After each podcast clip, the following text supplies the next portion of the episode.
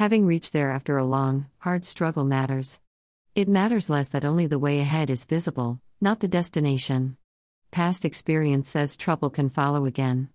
What if this path is not the right one? Is there an exit option available? Should he consult a few experts before taking the final decision? Nobody seems to have answers. It is a risk each one of us undertakes at an appropriate time. It's a part of life. If it's a part of life, then what is the fear about? There's only life ahead to meet. It may not be the one he planned or fantasized about, but it is life. What if it is not life? Then, he has reached the destination. It is the end of a tumultuous journey to be welcomed.